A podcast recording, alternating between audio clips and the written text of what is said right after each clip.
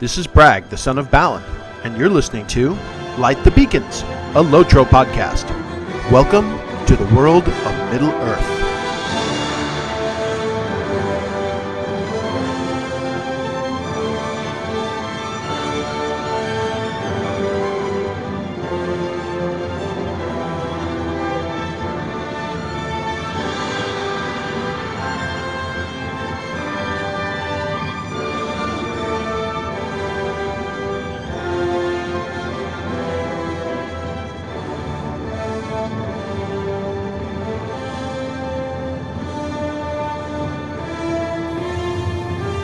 Beacons of Minas Tirith! The beacons are lit!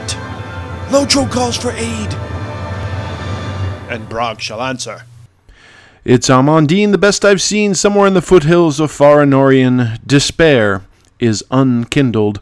Welcome back to Light the Beacons, the only Lotro podcast that dares to say, my goodness, what mysterious eyes you have, ears you have, Grandma. This is episode number 86 for all you hicks, and I am your host, Bragg of the Lonely Mountain, the Sultan of Shieldswipe, the Earl of Agro, the Fuming and Dwarf of Ill Repute, broadcasting live from temporary Light the Beacons Middle Earth White headquarters, far from Fairthillian, coming to you live from Holly Hornblower's hut. Let's take a look around. So I'm standing on top of Holly's hut. It's easy to uh, climb the precipice, and from from the peak of the arch, I can see around, let me see, all over Hobbiton slash Bywater.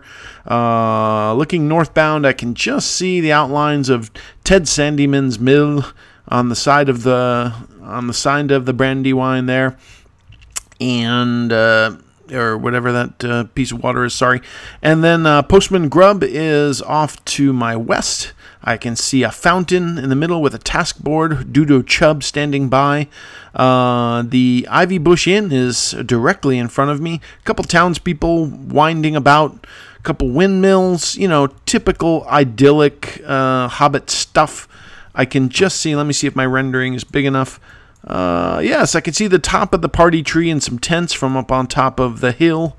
And as I jump down to the front, Holly Hornblower stands before me. She's got a, a natty little purpose, purple dress on with a, a little green kerchief, uh, what looks to be a apron of sorts, uh, color coordinated, of course, little white collar, frilly collar. Uh, she looks like she's been hard at work in the kitchen. Her lined face, uh, suffering, you know, a little, little bit reddened from all the heat. And right behind her on the table are two pies, two very large pies, as a matter of fact uh, bigger around by twice than my head, and uh, nice brown crust though. Um, good markings. You know, if uh, if we hadn't had such an issue with some of her pies in the past, you know, I'd be happy to take a bite. Um, flanking her doorway on either side, there's little bowls filled with red berries. I can assume those have been cleaned meticulously before they were inserted into the pies. And Holly is offering me a quest. Let's see what she wants me to do. Yuletide woes. Inquire among the Hobbiton folk for an explanation of Lobelia's post as Yule planner. Uh, I decline. No, I don't want to do that right now, Holly. Um, we will speak to you in a little bit. As a matter of fact, as the podcast goes on, it may become abundantly clear while we're standing here with Holly.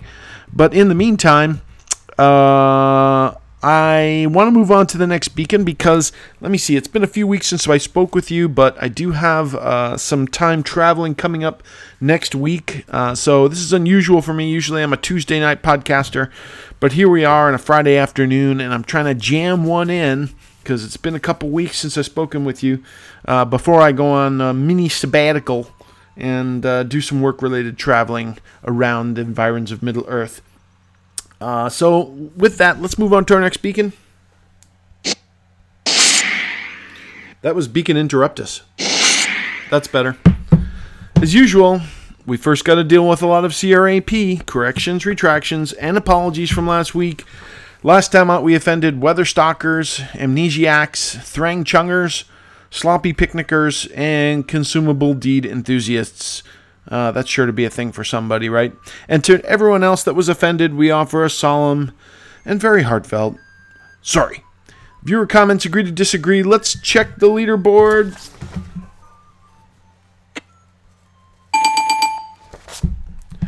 Hey, will you get on that soundboard a little more expeditiously, please. Thank you. The last review of the podcast was left by Bounder Dolble on May 21st of 2018, and he currently has our high score. As always, if you want to join this illustrious cadre of reviewers, you can scribe your comments on a sheet of vellum using the bloody tusk of Blood Tusk. That works. And bury them under the Clueclath gem outside of Aughaire, and they will make their way to mine ears. Absolutely. Uh, from Twitter, I did want to note that according to statistics in a plugin I downloaded for WordPress as of a few days ago, lightthebeacons.com has had a total of 1,043,942 visitors in aggregate. And uh, that's likely only since I installed the plugin, whatever that was, and it started keeping stats. So it could be a little larger than it actually. The other important thing to remember is that probably about 99% of that traffic is probably internet bots, but even so, it's gratifying to know that I'm doing my part, at least in some small way, to gum up the workings of the internet with trivial nonsense. So, a big thanks to all the viewers and bots out there and contributing to this arbitrary milestone. In Community Spotlight, uh, musings on music at Lena's Biscuity Burrow. Um, that was a post that was out on Lotro Players uh, a week or two ago, uh, pointing to an article on her blog. And uh, it features today's Did You Know? So Lena went through some of her history of playing music in the game and some of the major milestones for her over time, uh, some of her memorable performances and so forth. And uh, the thing I learned that I did not know from reading her post was that when you're in music stance, the note heads that float away from you as you're playing music are full if you are playing freehand. Freehand meaning manually, like via regular or regular PC keyboard or a MIDI keyboard. And the note hard, the note heads are empty, that is, uh, not filled in, if playing via recorded playback from an ABC file. How about that? The more you know. Uh, also wanted to mention WizardCon in Indianapolis is featuring an SSG Lotro meetup at a local watering hole. Uh, I actually have relatives in Indianapolis, and I might have gone if I didn't have a personal conflict with this date. Um, that would have been fun uh, to actually meet some folks from SSG, and who knows, maybe some folks I might even have known from the Lotro world. Uh, so it's cool that some of these uh, meetups are being revived around you know the various conferences or cons that take place across the country this time of year. Uh, bully on SSG for reviving those because I think it was it's been maybe one or two years since they have had one of those meetups. Forums Insider. Insert crowd noises and mobs with pitchforks here. Um, well, uh, in the forums uh, this past couple weeks, there have been more Cordovan beacons not mentioning my podcast, uh, as always. Aside from that, there continues to be contention about SSG putting stuff in loot boxes. I'm looking at you, Shimmering Horse of Many Colors, originally from the Isengard raid completion deed. Uh, so, stuff in loot boxes that were formerly only able to be earned through gameplay. SSG addressed this in the latest patch by actually changing the appearance of the horse in question slightly by removing the Isengard insignia off of its bardings. Uh, you can tell how much they learned their lesson by their simultaneous move to offer the legendary hobby horse uh, to the game, purchasable, purchasable via Ash. Apparently, for 2,500 Ash, you can now have the hobby horse. And uh, of course, they would devalue it the year I got one of my RK finally. But uh, who's going to acquire it for their main? Raise your hand. Uh, I am not answering this question until after the current Winterval, Winter Festival encore, but um, I feel for those who tried and tried and tried for many years and finally obtained one, and now I have a feeling we're going to be seeing them hop skipping all over Middle Earth. Uh, 2,500 Ash is actually uh, I consider to be a fairly reasonable price tag for something that has been so long sought in the game. So, in this week's action packed episode, we are going to talk a little bit about what we've been doing in game these past few weeks. We are going to follow uh, the beacon lead and talk about some uh, favorite skills for every class. We are going to exercise our pipes and discuss the legend of Holly Hornblower. More on that later. And lastly, if any time remaining, we will summarily squander it. But if we want to have time for that, we better get moving on to our third beacon of Nardol. Jeez, beacon interrupt us. Having performance related problems. It happens now and again. This week in gaming and other Tolkien news, uh, I have been on hiatus from Amnesia the Dark Descent, just uh, kind of focusing on Lotro and a few other summer related things. I do think I can finish that game up with a couple hours of gameplay at this point, and I'm sure I'll get around to it. But, I, you know, I'd say I'd save the review for later, but my. Uh, my lack of conviction around completing the game, even being so close to the ending, tells me one thing already about how exciting it is to play. There are some cool things about it, but in the end, I'm finding it a little lackluster slash boring overall uh, versus a lot of other games that are available out there. Um, also, I wanted to mention that uh, a few weeks ago, I t- or in my last two podcasts, I talked about the fact that I was looking to uh, revive a game that has long been uh, dormant in the household of Dungeons and Dragons. Uh, so, for one of the baby dwarves' birthdays uh, a year or two ago, I bought them the latest starter edition of Dungeons and Dragons, uh, which I think is version 5, I believe. And it, it contains the adventure The Mines of Phandelver. And uh, for a long time, we talked about it. We talked about it. And with uh, everybody home for the summer and a little extra time, we actually uh, crazily started the game. And it was a little slow going at first as we felt our way through the rules and tried to remember the flow of how things go and maybe selectively took some of the rules and discarded them that I found a bit cumbersome. But that, you know, as the DM, that's my prerogative. But uh, we started to pick up some steam in our second session, and uh, we are having a lot of fun. Um, I might consider a segment recounting some points of our adventure soon, but for now, I will just say that it's uh, it is a good time, and uh, it, we're on a race against time to see if we can complete the dungeon uh, this summer before certain hobbits go back, uh, certain dwarves go back to school. Um, so we'll see if we're able to uh, meet that objective. It'll be it'll probably be close, but uh, but while it's going on, we're enjoying it. It's uh, it is good family time. It is uh, fun to revisit and have some nostalgia, and the youngins are enjoying it as much as I am. So um, although the dwarven wife is behind her beard is looking on askance at us like we're crazy, but that's neither here nor there. Let's move on to a brief discussion of movies and TV.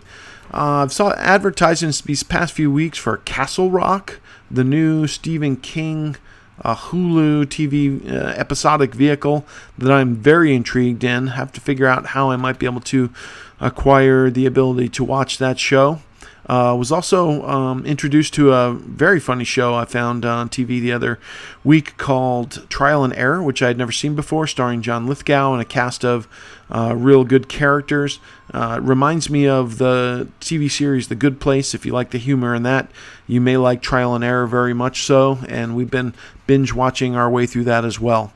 Um, from a Lotro standpoint, Bragg has been trying to get in some 2 2 challenge bells runs uh, recently. And, uh, you know, as people are finding whenever that's the featured instance, if you're pugging and trying to get through it on 2 2 challenge so you can get your newfound coins, it's not easy to pug. And uh, I was uh, actually doing it, I believe, on my healer, uh, where our main tank was uh, had was a warden who had about 89k morale and that just wasn't cutting it against the troll, the first troll boss in the Bells of Dale. Um, the presence of newfound coins, which can be earned through certain Tier 2 challenge instances, I think I have like 11 or 12 out of 20 last time I checked, is uh, an interesting twist that was added to the game. I don't know where I missed the release notes on that. I just kind of discovered it um, through reading some article somewhere, basically, someone mentioning it. And uh, the newfound coins basically, uh, you can get one per tier two challenge run. And uh, it looks like uh, you can trade them in at a vendor. And it looks like it's some of the best gear going right now outside of Tier 2 Challenge Abyss of Mordath gear, is uh, the gear that you can procure using these newfound coins. Um, so I like the idea of inspiring people and rewarding them to do challenge level content. But 20 runs per piece of gear, which is what you need about 20 of the coins to get each piece of gear, seems a bit excessive to me. Uh, you know, it's not something I'm going to be grinding. I'll I'll do the 2-2 challenge content when it comes up, and if I happen to get 20 pieces together, I'll consider which character to give a piece to. But you know, overall, I can't see pursuing that to the point where I'm getting the six piece bonus on any of my characters. Um, that's like 120 tier 2 challenge runs. Yeah, I think you might want to consider cutting that at least in half SSG. Um, Okay, also on Bragg, I finished off uh, just premiering this week the Stolen Sweets quest out of Frost Bluff. Don't ask me why we have a Frost Bluff revival in August. I think they uh, they positioned it by saying, you know, you might want to cool off your character if you're, you know, in the 90s around the nation this past week. Um, so why the F are we in Frostbluff in August? this encore stuff is getting a bit out of hand. Occasionally, I don't mind the encores. You know, if you're away on vacation when a festival comes out, it gives you a chance to still maybe earn the steed or whatever rewards you were looking for. But guys, we don't need a new festival every weekend. It kind of dilutes their specialness. Um, that being said, the new Stolen Sweets quest, for those of you who don't know what it was, it's uh, right by the Stable Master in Frostbluff, a new quest that was available. And uh, she says basically a great eagle was bringing sweets to the poor children of Frostbluff, and the bag was torn, and they've been spread all over the wintry areas of Lotro uh, up to level 50, which means basically Ered Luin, Forochel, Misty Mountains, and Caradhras in Eregion, I believe, as well. Uh, and uh, basically, the idea was if you went around and picked up these six or seven different kinds of sweets and brought them to the children, you would get a reward, which included a title and a little snow bunny, which looks like a white bunny, which we've had in game before, but he's got little snowflakes falling around his head, uh, much like the snow cub uh, that I received for doing uh, charity. I think it was uh, extra life events a couple years back. So the quest was easier than expected. After I first read about it, I really thought it would be a scavenger hunt where you're combing the landscape and trying to find a specific location where something dropped. You know, in a big zone like Forochel, finding two pieces of candy you know, I would have been referencing that on the forums rather than combing the entire zone foot by foot myself. But as it turns out, all you have to do is kill mobs in those areas, and the kind of treat you get is keyed to the kind of mob. For example, if you wanted a plum pudding, you had to kill a Grim in Forochel, and there are some just out of the east gate of Suri-kylä. Um, you know, if you want a different kind of treat, you need to kill a bear. A different kind of treat, you need to kill a lynx, etc., etc., etc. So it only took about I don't know 20 minutes maybe to pick up all the different kinds of candy that I needed and to turn the quest in, uh, giving children uh, candy to the children. Um, you know, I just should have driven up my you know my white conversion windowless conversion van to drop off the candy with the kids. Uh, luckily, I didn't send Grima to do it. Right, Grima? Uh, so the quest was easier than I expected, and I got a cute little bunny. Uh, I don't know what I'm going to name him, but for now, uh, as a placeholder, I called him Snowfart. yes, sophomoric. I agree. All right, uh, what's my mini been doing? She cleared Lake Town, Dale, and Erebor and uh, still had not opened up the dailies, and I realized I had to head back to Felegoth to finish out the Spider quest line, which I had remained open, uh, to open up the dailies so I could get Rep Kindred, so I could spend my tokens of the lake and rivers on stuff that matter. So the whole time you're in the Northern Strongholds, you're generating tokens of the lakes and rivers. Uh, but the only gear that you can get from those that matters, that would I consider upgrade from the best gear I had in Mordor, uh, is the kindred level rep stuff. And for my mini, who wants will related matters, that means getting uh, Kindred rep in Dale with the Men of Dale. Um, but as you you know go around the zone, you basically you have to open up the dailies in order to do that. I mean, you could sit there and do every quest in Dale and then hand in tasks until you got it, but it would take a long time. Uh, so the best way to do it is to finish off all the quest lines and open up the dailies, so you can do the dailies to get rip Kindred rep. Um, amongst all the different factions so you can trade them in for what you need.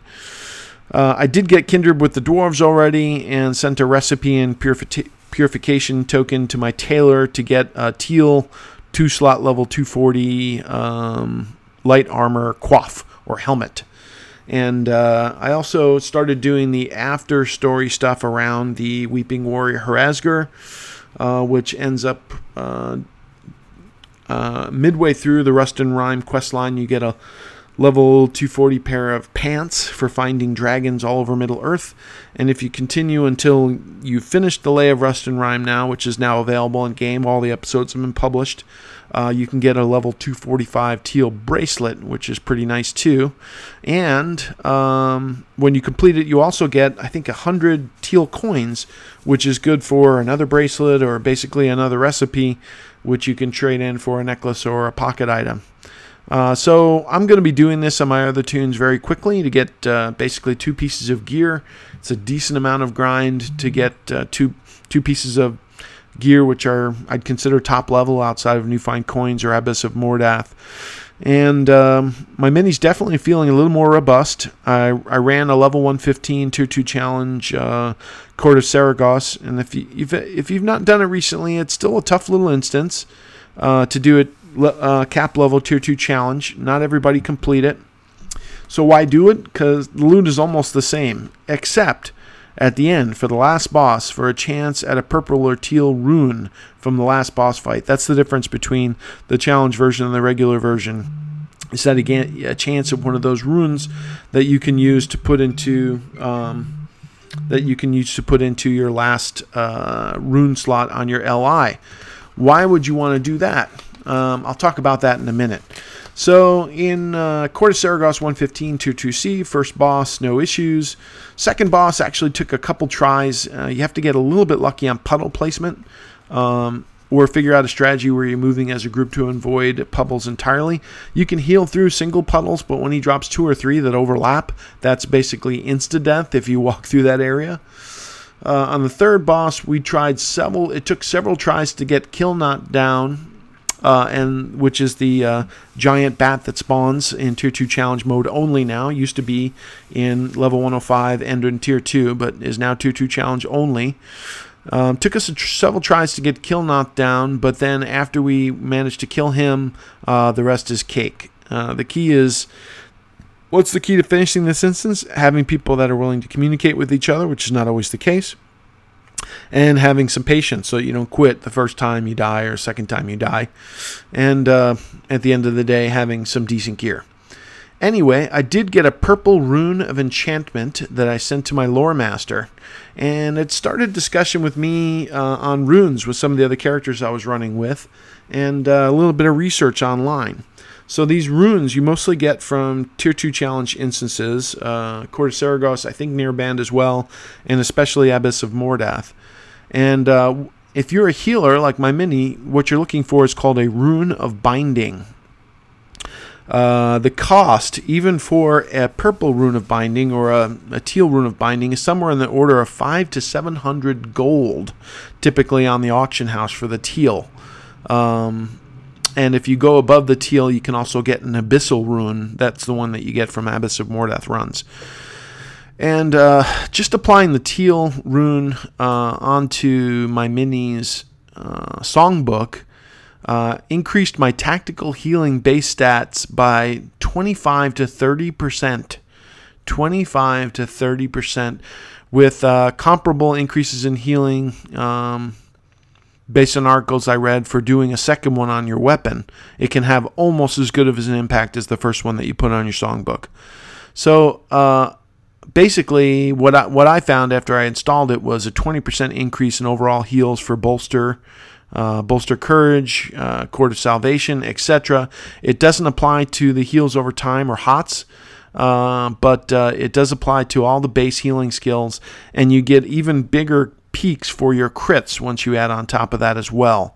So I'm glad to have this on my mini at the end of the day. I'm not one to spend five to seven hundred gold commonly. You know, the only things you can normally buy in the auction house for that much are the abyssal fragments uh, that you can use to get abyssal gear, um, stat tomes maybe if they're the hardest to find ones. Um, uh, you know, other top level lines of gear, and maybe you know, Blessings of the Valor, if you can find them still tradable out there for a couple thousand gold. But I don't normally spend that kind of gold, but I do have it to spend um, based on a Blessing of the Valor that I sold a while back and, and, you know, how much I play in general.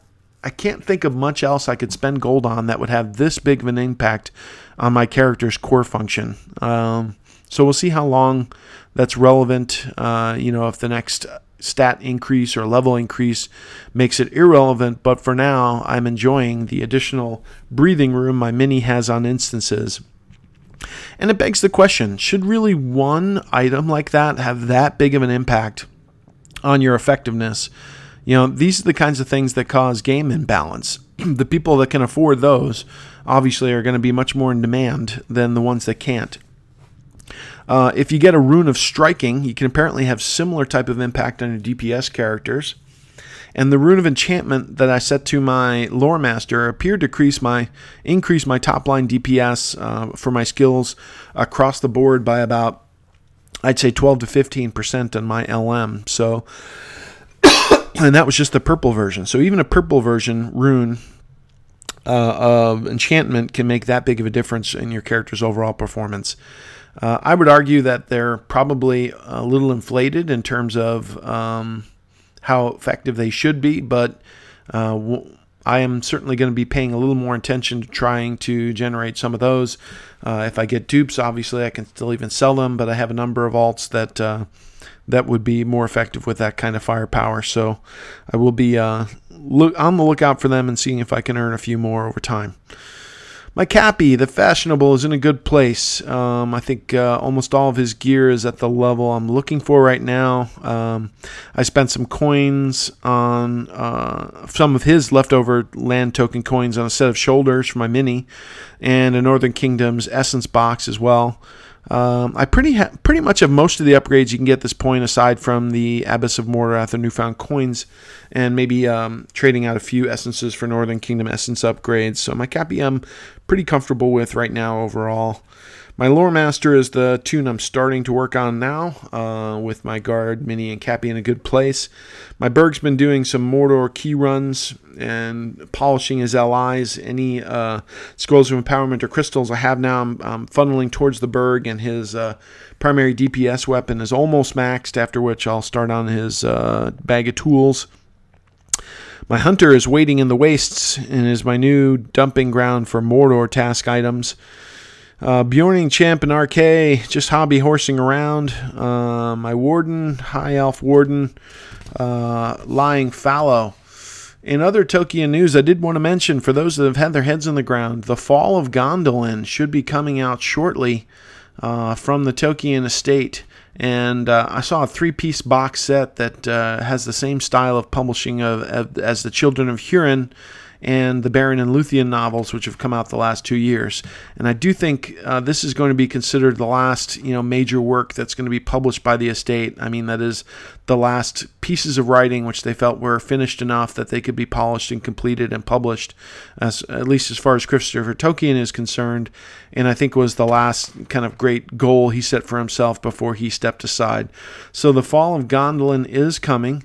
And one other piece of Tolkien news I wanted to impart, this could have been in the community spotlight, I guess, is that I saw some posts on Twitter today that the Tolkien professors Signum University has been accredited by the New Hampshire State um, Board of Education.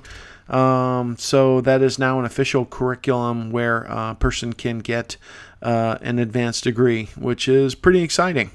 Uh, for those of you who have followed Mythgard and the traveling of the Tolkien professor in game the last few years. So I wanted to extend my kudos and congratulations to him for that. That's enough about what I've been doing in game. It's time to move on to the beacon of Erelas.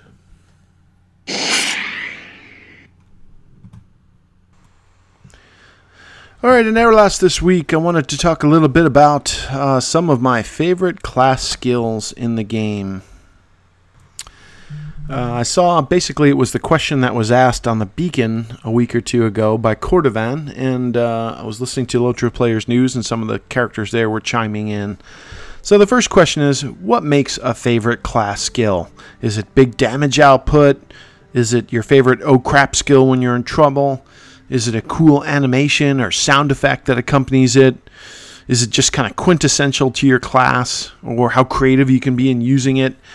And I'm going to say it's all that stuff and a whole bag of chips. Uh, I'm, I'm just going to talk about some of these. I'm not going to justify them. Next week, if you ask me, I might change some of them uh, pretty easily back and forth. Or someone would say, This is my favorite. And I go, Yeah, that one's pretty good too. So this is a, a little bit arbitrary. And if you're willing to uh, go along with that, I'm going to talk about class by class some of my personal favorites. So uh, the two, two classes I probably had the most tough choices with Berg and Captain because, um, and maybe Lore Master because those are the three classes I find to be the most creative in terms of the use of skills in the game that require, you know, some tough choices. Um, so you know, I could say stealth riding is my favorite Berg skill, but I'm I think I'm going to try to leave out uh, mounted combat skills and so the first one that came to mind that I've been using a lot lately on my Burg, especially in Mordor with uh, some tough areas of content, is Touch and Go. Touch and Go is the skill that basically allows you to uh, up all of your avoidances basically for a short period of time. Um, you know, significant evades and what goes with that is if you're traited correctly, uh, there's a trait skill for Burgs that uh, they gain some morale every time they evade. And if you're significantly upping your evade against a whole group of mobs that are trying to beat on you, you can pretty quickly replenish your morale both at the same time. So if I'm fighting three or three or four guys, I'm hitting touch and go on my Burg, and uh, and uh, you know by the then stunning one of them and by the time touch and go is done one or two of them are going to be dead and i'm back down to a reasonable fight. Um, and touch and go is also a skill that can be uh, you know the cooldown can be reset using uh, ready and able as well.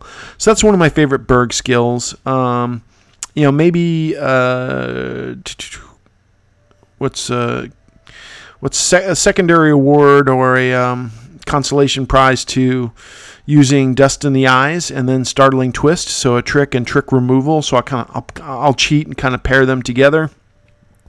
Uh, Dust in the Eyes, Startling Twist, because Dust in the Eyes is uh, three targets. Um, oh, I'm sorry, more than three targets. You know, so it's one of the few skills for Burgs where you can make a fellowship-wide impact on a bunch of mobs. And uh, when you use Startling Twist after it, uh, three three targets get an eight second stun and multiple corruption removals as well if that's relevant.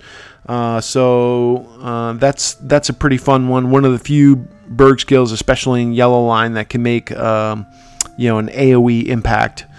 And on top of that, I'll just throw in safe fall because you don't get to use it very often. But when you remember to use it and use it correctly, you're like, yeah, I'm a, I'm a great Burg. I remember when to use my safe fall, and it is uh, can be a lot of fun. All right, let's move on to the mini class. Uh, again, I think I've talked about this in the past. Some of my crowd control stuff, you know, is underrated on the MIDI. The Song of Distraction has to be one of the best skills that's out there. I never would have been able to finish a lot of content areas in Moria, especially in Talath Úrui with some of the Gashi high thrones and uh, you know um, altars and so forth without the Song of Distraction to be able to control the pace at which I'm pulling mobs. And uh, on top of that, you know, secondary vote will go to uh, Invocation of Elbereth, which is our fear skill, also hugely helpful when you've got uh, three or more mobs beating on you. Um, Piercing Cry has always been great uh, with the stun that comes along with it. And uh, you know, chord of Salvation now rocks. So maybe a, a, I'll throw out chord of Salvation as another option that would have been close. Um, now that you can, you know, basically the mini's biggest hill, heal is the one that can be used on the move, which makes it huge for soloing as well. So that's great. Uh, Rune Keeper. You know, my Rune Keeper is only level 56, I believe. So, you know, jury is out on this one, but I'll throw um, I'll throw a vote out for Shocking Touch, uh, which is a five second daze. You know, again, if an RK gets into melee, they're in trouble, right? So uh, using your little, uh, you know, lightning armor and Shocking Touch effectively is uh, the best way to get out of those circumstances. And of course, dropping the rock is always fun, right? Uh, from a guard standpoint, thankfully, our brutal charge was saved. They preserved the uh, five or six mob mock, knockdown that you can make after a brutal charge in red line, which is huge. Uh, close second would be shield smash, which um, uh, in blue line uh, now impacts multiple targets, and with shield spikes on and the latest DPS increases for guard, uh, can have you know pretty much the biggest damage output you can get on a guard is hitting five or six mobs with shield smash, and you know each for like 20 to 40 k. Uh, so that's a real nice skill for us now. And of course, take a breath with the latest changes is now an OP self heal, which is nice. It's a little longer cooldown, but it, it does make a huge impact. Um, and uh, from an animation standpoint, I got to throw out there shield taunt. Usually, I'm I'm using my shield DPS skills, but when you use the shield taunt and he uh, you know bangs on his shield with his uh, with his mace or axe or hammer and says "Come and get it," that's legit. That's fun stuff. Okay, from a champion perspective, again, my champion is only level 62, I think. Um, you know, and you would think DPS skills would be your favorite as a champ. I guess you can tell my roots as a guard. Exchange of blows is one of my favorite skills on the champ. It's a 50% reflect for 15 seconds. That is going to save your bacon uh, in a pinch. Um, oh, uh, bracing attack is the one where you get a morale return when you hit it. I like to use that pretty frequently as well, given how uh, sm- smushy the champ can be for a heavy class at times. Oh, and Horn of Gondor, of course, because it's awesome. So I guess I'm picking two or three of my favorite skills for each one here. Uh, Cappy's got some tough choices, uh, but when he lays down the revealing mark where everybody in the party is getting 50% healing back on the damage they're doing, that's going to heal up your hunters in the party really quickly. Um, and I would say an underrated skill that I use all the time uh, as a Cappy is fighting withdrawal. Uh, so it's a 30% parry parry buff um, that lasts for uh, I have to pull it up. I think it's like 15 seconds, and uh, you know I never use it when I'm withdrawing. I use it when I'm fighting in melee, and I'm I've got a huge number of mobs that I'm dealing with all at the same time. Uh, the the fighting withdrawal parry buff skill is huge uh, for surviving some of those encounters, uh, especially when you're not in tanking stance. If you're in red or blue um, and you're a little bit more squishy. Uh, you know, Last Stand in Harm's Way is always awesome, obviously, but it's just it's so situational. I found it very difficult to to use it uh, effectively. When when you do pull it off, it's very gratifying, but it's hard to to nail it at just the right time and uh, and have it work for you the way you want it to and survive it. So. Um, you know, if you pull it at the end of a huge raid boss and something like that, and you you know shield the party just long enough to get them through, you know, to, to, to kill the boss before everyone would have been wiped. That's huge. But um, how often does that happen? Like once in a blue moon, basically. Uh, you know, two arms with your shield brothers makes everyone in your party 15% more awesome at like everything. But then, you know, I have to mention Oath- Oathies for the Cappy. It's dinner time. Oathies are up. Come get your 35% damage increase uh, for the next 15 seconds. For Beorning, I just think for animation purposes, you can't beat Relentless Maul. It's kind of tough that you can't move while it's happening. So, you know, especially in PvP, people just move out of the way, or if mobs are on the move, you're basically stuck in the animation, which lasts a pretty long time. You know, besides that, I'd say Bee Swarm throwing bees at people is always great. Or the execute, uh, if you use it on a mob that's under, I think, 30, 25% morale, can do a big last boom of damage to knock someone out, which is kind of fun. Uh, Warden, my Wardens are only level, oh gosh, about 40 or so, so it's hard for me to say uh, which Gambit's my favorite. Uh, Forced March is obviously awesome for just for convenience sake, and I do like uh, ambushing stuff from from distance uh, with my javelins. Uh, the morale leech skills are probably going to be the best ones bat that, but uh, uh, apart from that, never surrender sounds pretty darn awesome. I don't think I have that yet or know how to use it. It's basically once your health drops below 15%, it pings back up to 15, 50% morale and power instantly. And uh, exaltation of battle, if, if you can get that many gambit builders done before you are dead, uh, is a morale tap plus a, a hot morale tap as well, uh, heal over time. Pretty awesome from hunter perspective, I'm not a typical hunter. I'm going to throw out two skills. I bet no no other no other serious DPS raid hunter would ever say. First of all, deadly decoy in the yellow line is hilarious. Um, you can plunk that down. All the mobs in the big area will just focus on hitting a scarecrow while you're picking them off. Um, and then it explodes at the end in their faces. That's hilarious, and it works great uh, if you like soloing in yell line uh, for for something different like I do. And secondly, a skill that I, you know I've always liked, and pe- pe- I hear people putting it down all the time, but um, I like to use low cut. Uh, low cut is the melee skill that impacts uh, kind of a frontal arc, a number of mobs in front of you. I think it's up to like five and the damage isn't huge, but it, it is an AoE melee skill, which is nice if you happen to get cut, caught in melee. And what it does, it it's mi- minus 50% run speed for 10 seconds. So if you do get mobbed, you hit a low cut, and then you can back up and kite uh, to your heart's delight, as you know they're not going to be able to catch you with that minus 50% run speed for 10 seconds. By the time you're through that, one or two of them are hopefully dead.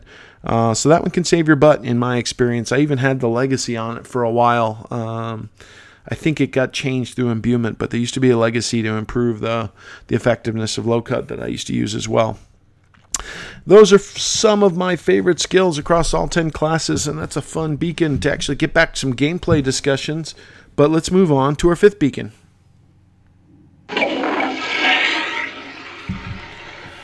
Min-Rimmon. Now for the originally week, the original weekly sponsor segment. This show, week's show is brought to you by the letter M. The letter M is what makes Lotro great. What's a good name without evil?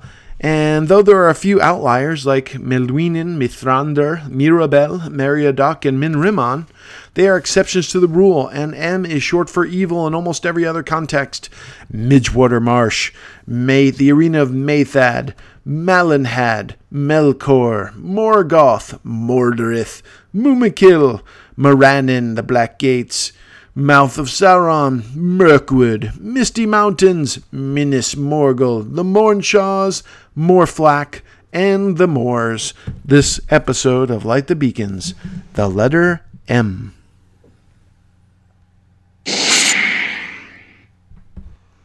Well, for the Beacon of Calenhad this week, we got something a little special. You may recall a few episodes ago when Update 22 was introduced and the, per- the fiddle premiered in the game.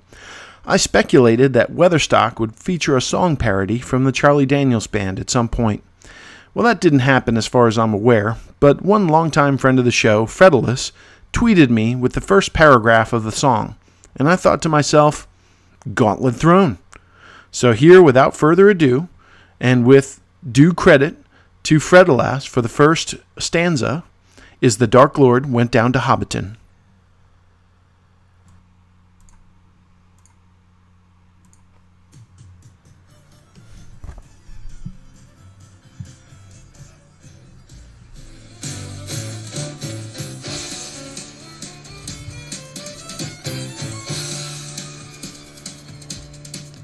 Well, the Dark Lord went down to Hobbiton. He was looking for some food to steal.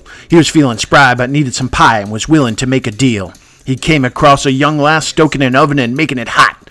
And the Dark Lord jumped on a hickory stump and said, Lass, let me tell you what.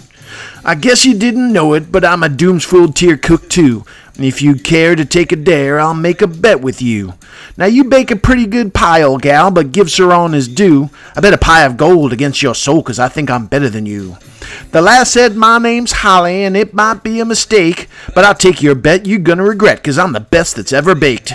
Holly, rolling up your dough and stoke your ovens hot.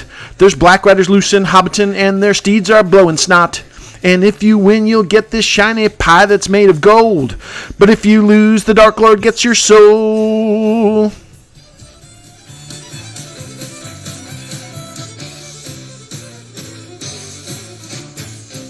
Opened up a loot box and he said, I'll start this show. Fire blew from Orodruin as he crafted balls of dough.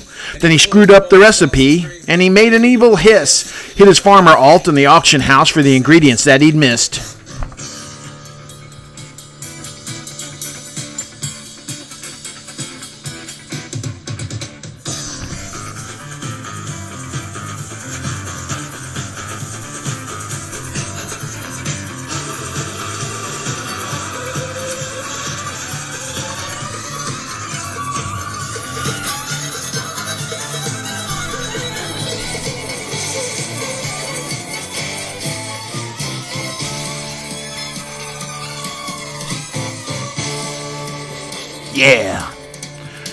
When Dark Lord finished, Holly said, Well, you're pretty good, old son. But sit right down in that throne right there and let me show you how it's done. They're taking the hobbits to Isengard. Smaug shot down by a punk named Bard. Hobnanigans, chickens in the hedge maze go. Gollum bought your finger off, oh Frodo.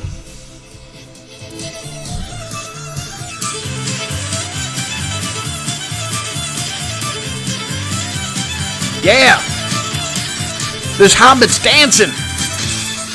Elbow to elbow, do do. Look at them go.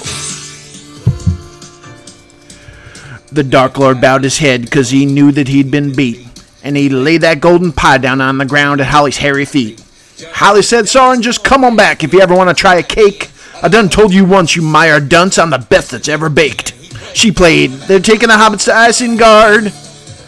Smaug shot down by a punk named Bard. Hobnanigans, chickens in the hedge maze go. Gollum bought your finger off, oh Frodo. Yeah! Bring that the poison pies to Holly. We'll feed them all to the Dark Lord's demons. Ha ha ha ha! Woo! Yeah! Gollum bought your finger off, oh Frodo.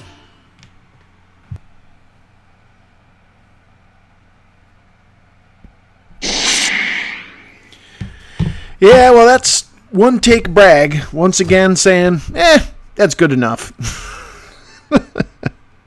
Quality content right there. Thanks again, Fredless. Sorry we ran out of time to squander. It's time for Blessed Relief. We're at Halifirien, and I'm officially putting my John Hancock on the 86th episode of Light the Beacons. I would love to hear your plaudits, feedbacks, rants, diatribes, and most of all, your constructive critique. You can contact me at bragsonofbalin at gmail.com. That's brag with two A's. The second A stands for Aboriginal Dialect on Facebook or Twitter at Bragson of or my website at lightthebeacons.com where you can post comments directly on the podcast. I kindly request you take the time to create an iTunes review like Bounder Doble did. If perhaps you're so inclined, I would very much appreciate it. Hey, if a Bounder has time for it, maybe you do too. If your comments incite me to forsake my legendary elven antipathy, I will try to include them in the next podcast or at least respond in some way. So I hope you laughed either at or with me. I hope you might have learned at least a little something you didn't know before, or perhaps looked at the game with a slightly different perspective, and most of all, I hope you enjoy your week in Middle Earth. This is Bragg, the son of Balin, signing off. Baruk Khazad. And remember, the next time your cooking alt thinks Michel Delving is a safe, nurturing environment where nothing bad ever happens before a country rock anthem gives him nightmares, don't despair. Light the beacons. Taking the hobbits to Isengard. Smaug shot down by a punk named Bard. Hobnanigans, chickens in the hedge maze go. Gollum bought your finger off, oh Frodo. Yeah! Woo! Huh. Baruk! Khazad! Dwarves love good old country music. As long as the country is in the Iron Mountains. Yeehaw!